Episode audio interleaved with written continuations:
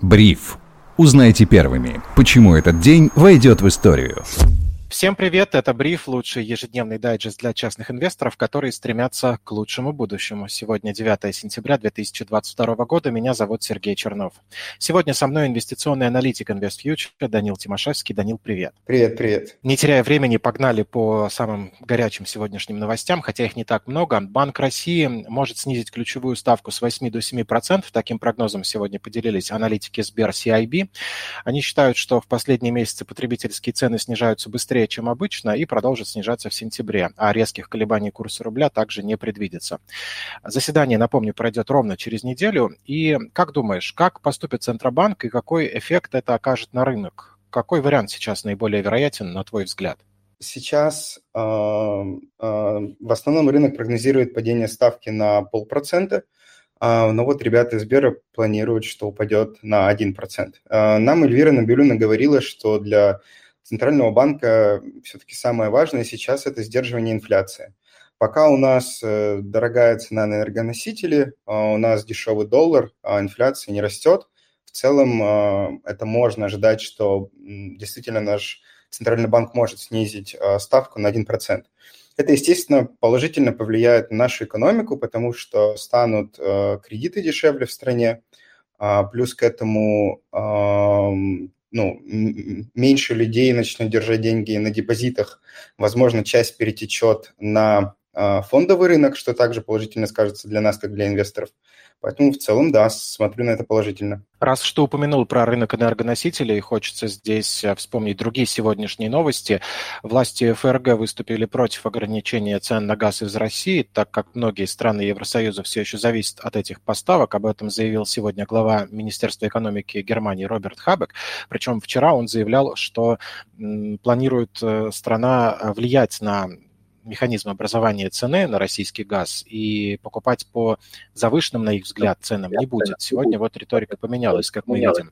И сегодня также сообщалось, что а, власти Австрии, министр энергетики этой страны заявили, что присоединяются к вот этой позиции Германии. Многие страны-члены ЕС выражают опасения, что такая мера приведет к ответной реакции Москвы и усугубит ситуацию на газовом рынке.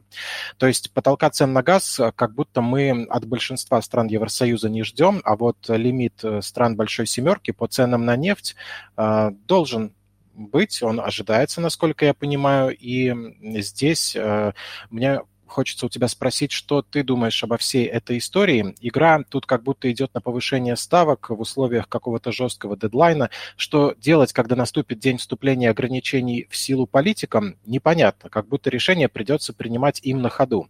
И э, здесь интересно спросить, не приведет ли эта ситуация к катастрофе на рынке энергоносителей, когда настанет день X, мы вводим потолок цен на какой-нибудь энергоресурс из России, но не знаем, э, как она себя поведет, как себя поведут российские власти. Российские власти, может быть, тоже такой сценарий пока не до конца продумали. Как в этих условиях может отреагировать рынок энергоносителей, ну и фондовый, соответственно? Давай по порядку. А, начну с э, рынка э, газа. Я все-таки считаю, что на рынке газа не будет введено таких ограничений, потому что, допустим, у той же Германии, а, как недавно они почитали, это официальная статистика, что их запасов, если вот завтра отключится российский газ, их запасов хватит на 2 или на 2,5 месяца, точно сейчас не помню. Я вполне себе представляю, что если введут все-таки такое ограничение по газу в виде там а, определенной цены и не пенсом больше, что Россия может на, на это ответить э, ну, также э, своими ограничениями. А уже после 24 февраля там прошло много времени, э, параллельный импорт какой-то выстроился, и мы прекрасно видим, что больше поставок стало поступать в Китай, а Китай, наоборот, начал наши энергоносители продавать дальше по миру. То есть что это мешает сделать, что, что мешает сделать России ну, увеличить эти поставки, ну, разве что, конечно, количество труб, я думаю, что э, в все энергоносители мы переориентировать не сможем, но отчасти я, э, в общем, по газу такую, э, так, такой план событий не прогнозирую, не, не ожидаю. А, что касаемо нефти, но для меня это больше сейчас политические игры. Честно, как-то взвесить это, как построить какую-то модель и эм, а, ну, точно оценить риски случится, такое ограничение не случится, мне кажется, невозможно. Никто не знает. Даже наши уважаемые политики ни с одной, ни с другой стороны этого не знают. Я думаю, что э, как с той, так и с другой стороны все риски просчитываются, и все-таки страны а, ну, планируют, что они будут делать в той или иной критической ситуации.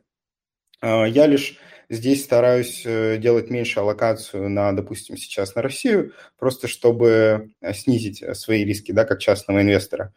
А, но если, конечно же, такое ограничение случится, то больше чем уверен, что мы опять увидим нефть выше 100, а возможно и ну, далеко выше 100, там по 130, по 150 в целом такое можно увидеть. Ну, во-первых, про уважаемых политиков, когда ты сказал э, с обеих сторон, мне кажется, многие слушатели в этот момент могут напрячься и не понять, да, а все-таки давай э, так я скажу, что лично мой взгляд, я бы уважал тех, кто не доводил бы ситуацию до подобных энергоэкономических э, конфликтов.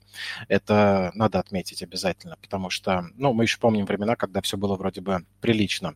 И второй момент, э, хочется у тебя спросить, э, ну, вот не в формате индивидуальной инвестиционной рекомендации, а вот я, я как человек, как инвестор у тебя спрашиваю, мне, если я не боюсь инфраструктурных рисков, стоит ли обращать внимание на, нефтяные, на, на нефтяной сектор за рубежом? Опять же, за рубежом, а, смотря где и смотря, что мы... Ну, то есть, э, когда мы обращаем внимание на зарубеж, мы должны как-то а, планировать, что случится дальше с нефтью. И у меня вот относительно макро ситуации сейчас в мире – ну, я являюсь таким приверженцем, что мы все-таки увидим рецессию, и что сейчас та инфляция, которая есть, она у нас задержится, что ставка будет повышаться по всему миру, что рецессия случится. И, соответственно, если случится рецессия, это приведет к пониженному спросу на энергоносители, в том числе на ту же нефть. А, поэтому я лично сейчас держусь э, подальше от э, нефтяных а, компаний, потому что в краткосрочном периоде не знаю, но в долгосрочном, там, в течение года я считаю, что ну, мы можем, э, что мы, скорее всего, увидим э, цены на нефть дешевле, а следовательно и компании зарубежные в том числе тоже будут дешевле.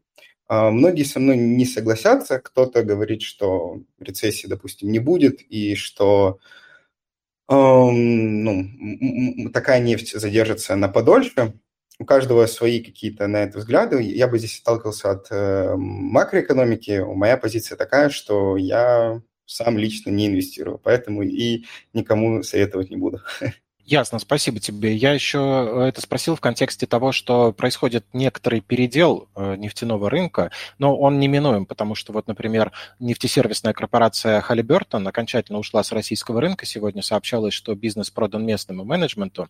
Я тут задумался на тему того, не последует ли из этого уменьшение какой-то внутренней конкуренции по обе стороны океана, может быть, и не возникнут ли у нас э, проблемы с обслуживанием нефтяников в нашей стране? Не, может, не сможет ли это повлиять негативно на отрасль, и не будет ли она перестраиваться теперь из-за уменьшения или увеличения доли каких-то игроков во всем этом деле.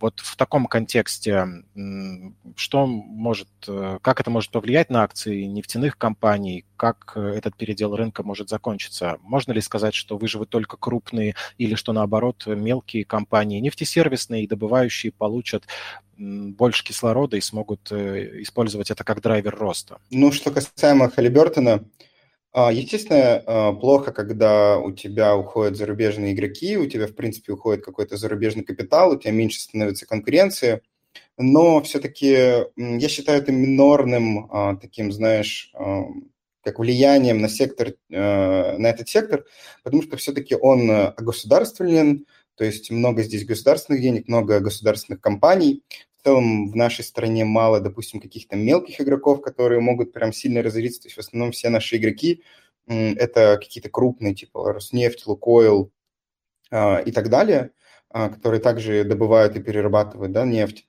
Поэтому я не думаю, что эта история, эта ситуация как-то сильно повлияет на сектор. Окей, спасибо. Ну, э, последим.